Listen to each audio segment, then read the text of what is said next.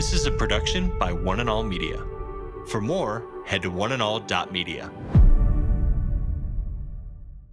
There are many who are listening to this message who are wrestling with God and have been their entire lives. This isn't just for those who've experienced trauma, this is for everybody because most of us truly believed that we have been wrestling all of our lives with our arch enemy, and somehow this thing, this person, this situation is the thing that has stood in the way of us being everything that God meant us to be. And we believe that if we can truly face this enemy and defeat it, whatever it is, if we can annihilate the problem in our lives, if we could just remove the barrier, then everything's fine. Today. Today. Today. Today with Jeff Vines, pastor, apologist, and Bible teacher.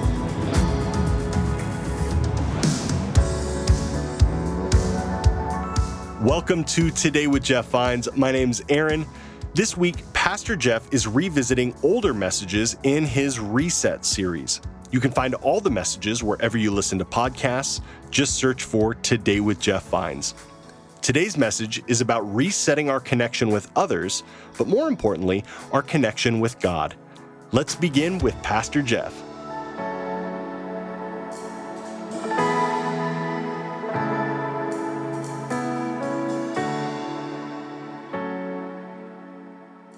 Those of you who know me know that I have three brothers. Uh, I am the second of four children given by God to my parents. My older brother was built more like my father, while the other three were built more like my mom. He was a Tennessee state championship wrestler. And he would come home and practice his moves, whether it be uh, the pretzel hold or the half Nelson, on me because I was the one in close proximity. And I don't know how many times he would get me all tied up and I'd have nowhere to go. And then inevitably, he would look at me and say words that a younger brother hates hearing if you stop wrestling, if you stop struggling, I'll let you go. But you don't want to do that because by doing that means that you're giving up. It means that you're admitting that you're not really in control, and that's just hard to do. Now, let me just say straight up here there are many who are listening to this message all around the world who are wrestling with God and have been their entire lives. All along, you've believed that your problem was your brother or your sister or your mom or your dad or the family in which you were raised or a coach or a teacher or a boss or a lover or a spouse or maybe some event that occurred in your life you truly believe ruined your life.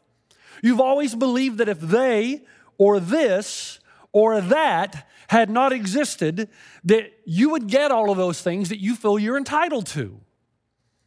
Now, this isn't just for those who've experienced trauma, this is for everybody because most of us truly believed that we have been wrestling all of our lives with our arch enemy, and somehow this thing, this person, this situation is the thing that has stood in the way of us being everything that God meant us to be and achieving everything we were meant to achieve. And we believe that if we can truly face this enemy and defeat it, whatever it is, if we can annihilate the problem in our lives, if we could just remove the barrier, then everything's fine. I want to give you an opportunity this weekend to have a good look at that belief system and to open your eyes to what the real problem in our lives really is, and then to push the reset button and start again. And there is perhaps no better example of this very thing in anywhere in Scripture than in the life of Jacob in the Old Testament. So, Jacob in Genesis chapter 32 comes to a climactic point in his life. And let me read this is how it goes. So, Jacob was left alone, and a man wrestled with him till daybreak. When the man saw that he could not overcome him, he touched the socket of Jacob's hip so that his hip was wrenched as he wrestled with the man. Then the man said, Let me go, for it is daybreak. But Jacob replied, I will not let you go unless you bless me. The man asked him, What is your name? Jacob, he answered. Then the man said, Your name will no longer be Jacob, but Israel, because you have struggled with God and with humans and have overcome. This is the point in Jacob's life where he recognizes what his real problem is and that he's been wrong all of his life and he's going to push the reset button, and it will change his basic fundamental strategy concerning the way he's going to live his life. Now, to understand the context, what's happening here in Jacob in this situation, you have to really understand that Jacob's story started with his grandfather Abraham. You know Jacob, so grandfather Abraham, father Isaac, and then Jacob comes along.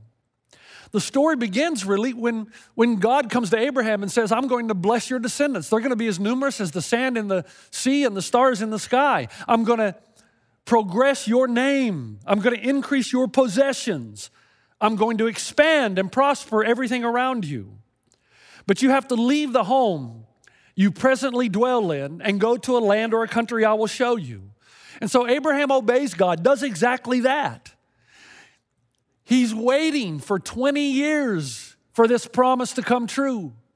He still doesn't have an heir. And it's very difficult to have thousands of descendants if you don't yet have one. Sarah, his wife, is getting older by the day.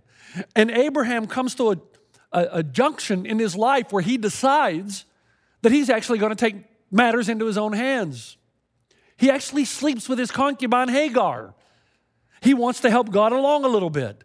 He says, God made me a promise that my descendants would multiply exponentially, but I don't have an heir. Sarah, my wife, is barren, so I'll just take matters into my own hands so that I can help God give me the blessing that He promised me all along. God rebukes Abraham, and according to his promise, eventually does give Abraham and Sarah a son in their old age. His name is Isaac. Now, Isaac becomes the son of promise through whom the Messiah will come. Isaac grows up, he becomes a man, marries Rebekah. God reminds Isaac, You are the son of promise, and now you are going to bear a son, and he's going to become the son of promise. Isaac's wife Rebekah bears twins, Jacob and Esau. Esau emerges first from the womb, which means he's the firstborn son, and Jacob grabbing hold of Esau's heel and attempts, metaphorically, I guess, to pull him back into the womb so that he can be the firstborn. And then God comes to Isaac and actually says something that would have greatly disturbed Isaac. He said, The older is going to actually serve the younger. The reason that's a big problem is Esau, Jacob, Isaac, just as Abraham before them, lived in a culture of primogeniture. Primogeniture is where the firstborn gets everything. They did not divide their land equally among the offspring. They believed in the principle that we still enunciate today that it takes money to make money. So they would give all their money, all their resources to the firstborn so that he would have the money to make money, expand the family name, expand the property and land and possessions. Now, the problem is that the Bible tells us that Esau was favored by Isaac. Esau was a kind of an outdoor man. He loved to hunt and gather. And evidently, Isaac was the same way. While Jacob, on the other hand, uh, was experienced in culinary delights. He was like his mother. He liked to remain in the tent, he liked to cook and prepare meals. So Esau is loved by his father Isaac, He's a hunter gatherer. He drives a four by four, uh, listening to country music with a rifle in the back and deer hide in the front. He's a man's man. So Isaac takes a look at Esau and naturally thinks that he should be the firstborn, that he should be the one who receives rather the firstborn blessings. God comes along and says, No, I've decided it will be Jacob, which will be against every cultural norm of which Isaac will be familiar. So, from the very beginning, Isaac doesn't like the choice that God has made. So he ignores it. He repeats the sin of his father Abraham. Instead of trusting in the promises of God, he takes things into his own hands. Even though Isaac was clearly told that Jacob would be the one, he hides behind cultural practices, blocks it out of his mind to the degree that when Isaac is old and it's time for the firstborn blessing, he actually sins for Esau rather than Jacob in direct disobedience to what God had told him about his two sons. Ah, but Rebekah, Isaac's wife, devises a plan with the help of Jacob. And I got to tell you, uh, many of you will be familiar with the story. And as I read the story this week, I started to look at Rebecca differently because in the beginning I thought, why would Rebecca go against the wishes and desires of Isaac, the patriarch, the father? And then I, I started thinking, it could be because, like many wives, she was trying to prevent her husband from doing something stupid. She wouldn't be the first, and she's definitely not going to be the last. And so she concocts a plan to deceive Isaac. Isaac is older, uh, his, his sight is, uh, is waning, uh, he doesn't have the, the senses that he had when he was a younger man.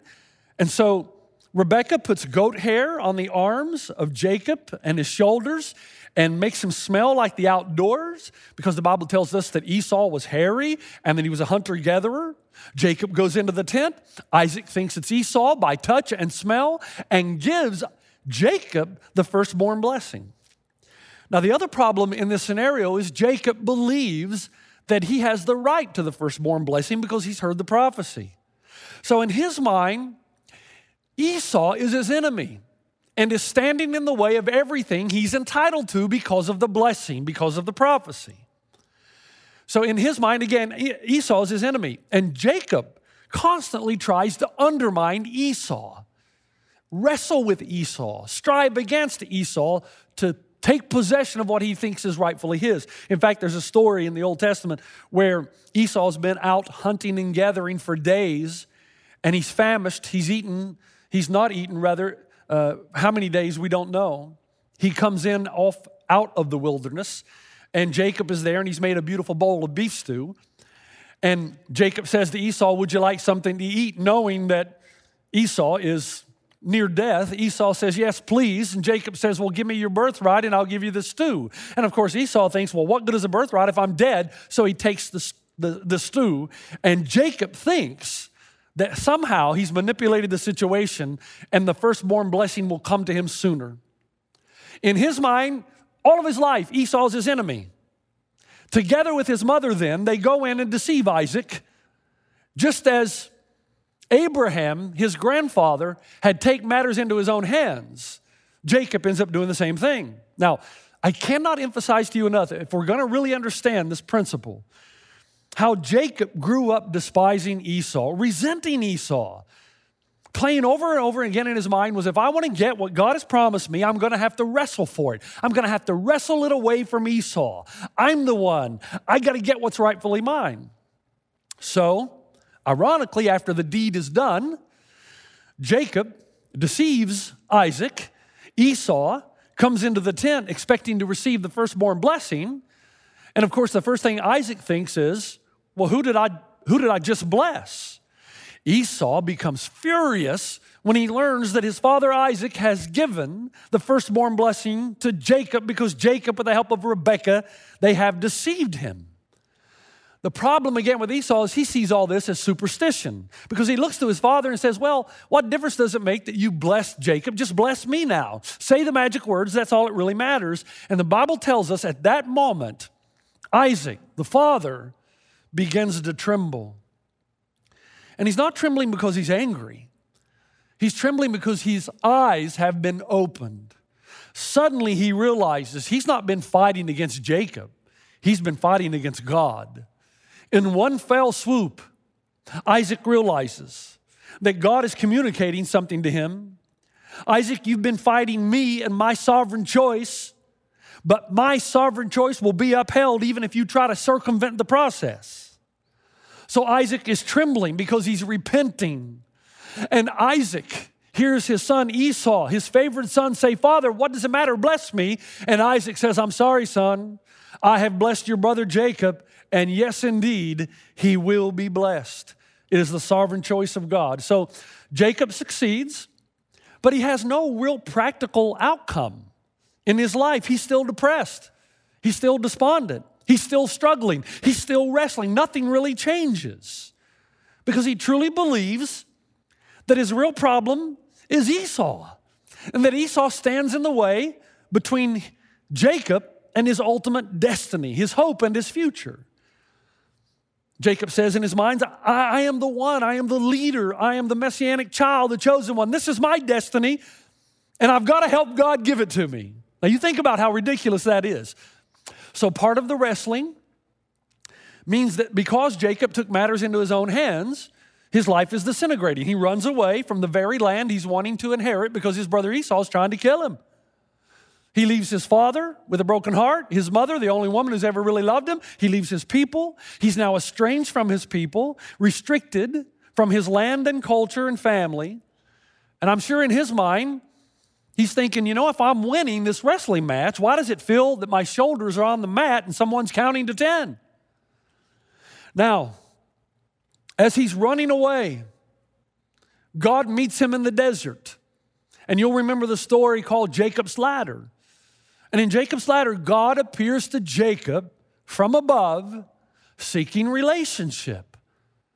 God is trying to communicate to Jacob your life is not about this promise, your life is about me. And in the same way that Abraham and Isaac came to know me, Jacob, the pursuit of your life is not this firstborn blessing. The pursuit of your life is me.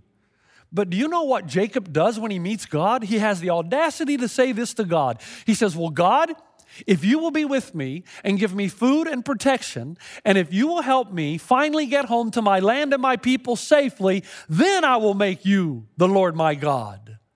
Wow. Really? He says, God, if you will do what I want in the way that I want it, then I will make you the Lord my God. I will serve you. Now, there's another irony here. One of my favorite books, one of my favorite authors is an author by the name of Philip Yancey. And he writes a book, he's written uh, numerous books, prolific writer, but he's written a book called Rumors of Another World. And he describes climbing the mountain behind his home in Colorado. He says he loves climbing mountains. And part of the reason he loves to climb these mountains is because as he sets out on the journey to tackle this mountain that is very close to his home, he says, when you climb mountains, it presents a continual shifting point of view. He says, when I first start to climb, there is this sheer wall of granite that are thousands of feet high. But as I get closer, what I thought to be a wall that is impenetrable, now suddenly a thin path emerges, following the seams around to make the climb rather easy. It's a comfortable journey through and around what previously seemed insurmountable. He says, Then as the path zigs and zags, the, the view changes below. First, I see the beautiful aspen trees. And then on the other side, as I make my way around the mountain, I see that the aspens actually circle an alpine lake. And then I see that the lake and forest nestle into a, a lush valley dotted with lakes and meadows and other groves of trees. And then later on in that same valley, I see that it fits into a cut on the side of the mountain. And then as I climb higher and higher, I see that there are streams of water spilling from its lakes, tumbling down several thousand feet to feed a river that runs through a canyon near my home, 20 miles away. And then he finishes that segment by saying this only when I reach the summit does the entire landscape fit together. Until then, any conclusion I might draw would prove mistaken. Do you understand the illustration? The events that come into your life are clouded by the reality that you have not yet reached the pinnacle. You have no idea how the events in your life, good or bad, are related to the ultimate goal and calling on your life. The real issue, if we're honest, is we don't trust God. We don't trust that the pinnacle exists. We don't trust that these roads lead in our lives to anything of value. We don't trust that there is a vantage point ahead that will show us how God has used all the events in our lives to get us to the most captivating scene of our lives. What Jacob is saying is God, I don't know why my life is going like this. I'm the one, I'm supposed to inherit the land, but everything's going wrong. Now, never mind that Jacob is reaping what he's sowing. That's another sermon completely. This is something I will never understand in all my years of ministry. I don't understand it in others, and I rarely understand it in myself. Just one example I, I knew a woman who married a man against the direct advice of her spirit led father. Her father said to her, If you marry this man, you will not be able to pursue the things you want to pursue. You want to be involved in ministry. If you marry this man, your life will not be involved in ministry. You've wanted to be the wife of a, of a preacher of the good news of the gospel. If you marry this man, that's not what your life is going to end up being like. And she goes against the advice of a father. The husband that she marries becomes distant rather quickly and consumed with money. She then becomes an enabler of her own children's behavior because they're rebelling because of an absent father who should have loved them. She tries desperately, as best she knows how, to hold the family together and to maintain the illusion of unity. I say illusion because she did not want her father to have the last word. She wanted to prove her father wrong. So she maintains this illusion, this deception. But ultimately, everything catches up to her. Her kids leave God, become atheists. Her husband leaves her and she leaves God. And the reason she leaves God for a season is because in her mind, God did not deliver. How we forget that the blessings of God are tied to the precepts of God, that there is life in the law. In Jacob's case, he looks at the issues of his life and he says, There's no way these problems can be part of my future. And he says to God, When are you going to straighten all this out and fix my life? When are you going to sovereignly intervene and make my life go the way it's supposed to be going? God, I will serve you, but you got to help me first. You, you got me into this mess. You gave me this father. You gave me this mother. You gave me this brother. Now fix it. And Jacob continues his journey. And after meeting God and responding very poorly, I might add, he goes off to live in another land and to show you the grace and mercy of God, God prospers him anyway. And now he returns to his land. He's going to go back home now in hopes. Years have passed of getting his land back and his family. But Jacob is a chronic wrestler. There's nothing about him that trusts the provision and the sovereign God. You know, I remember growing up in Tennessee and uh, I hated working in the gardens in the summer. My three brothers and I, we had to work in the garden because it's the way we survived. We got our food from what we had planted. But I hated to work in the hot summer, you know, 90 degrees with 90% humidity. And inevitably, my father would walk over to, over to me as I was seated on the front porch drinking iced tea, and he would say, Son, we can either do this the easy way or the hard way, but make no mistake, you're going to be working in the garden today you kind of feel like God is saying this to Jacob. And I think he says it to us. We can do this the easy way or the hard way, but I have promised you something and I will deliver one way or the other. And so Jacob begins his journey home. He's ready to wrestle some more. He's a chronic wrestler. It's like high noon at the OK Corral. Esau's the only thing standing between Jacob and the things he feels he's entitled to. There's going to be a showdown in the desert.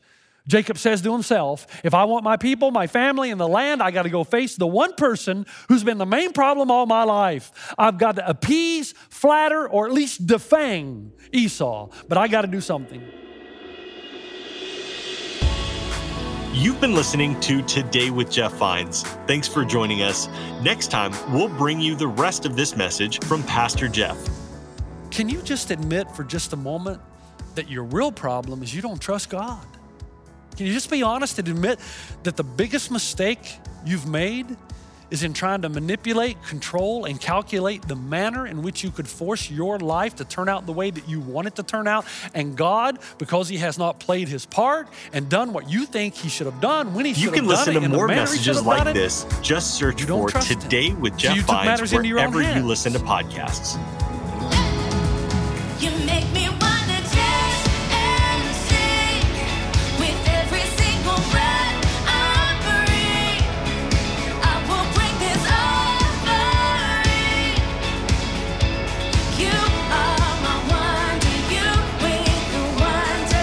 Today. Today. Today. Today with Jeff Vines. This is a production by One and All Media. For more, head to oneandall.media.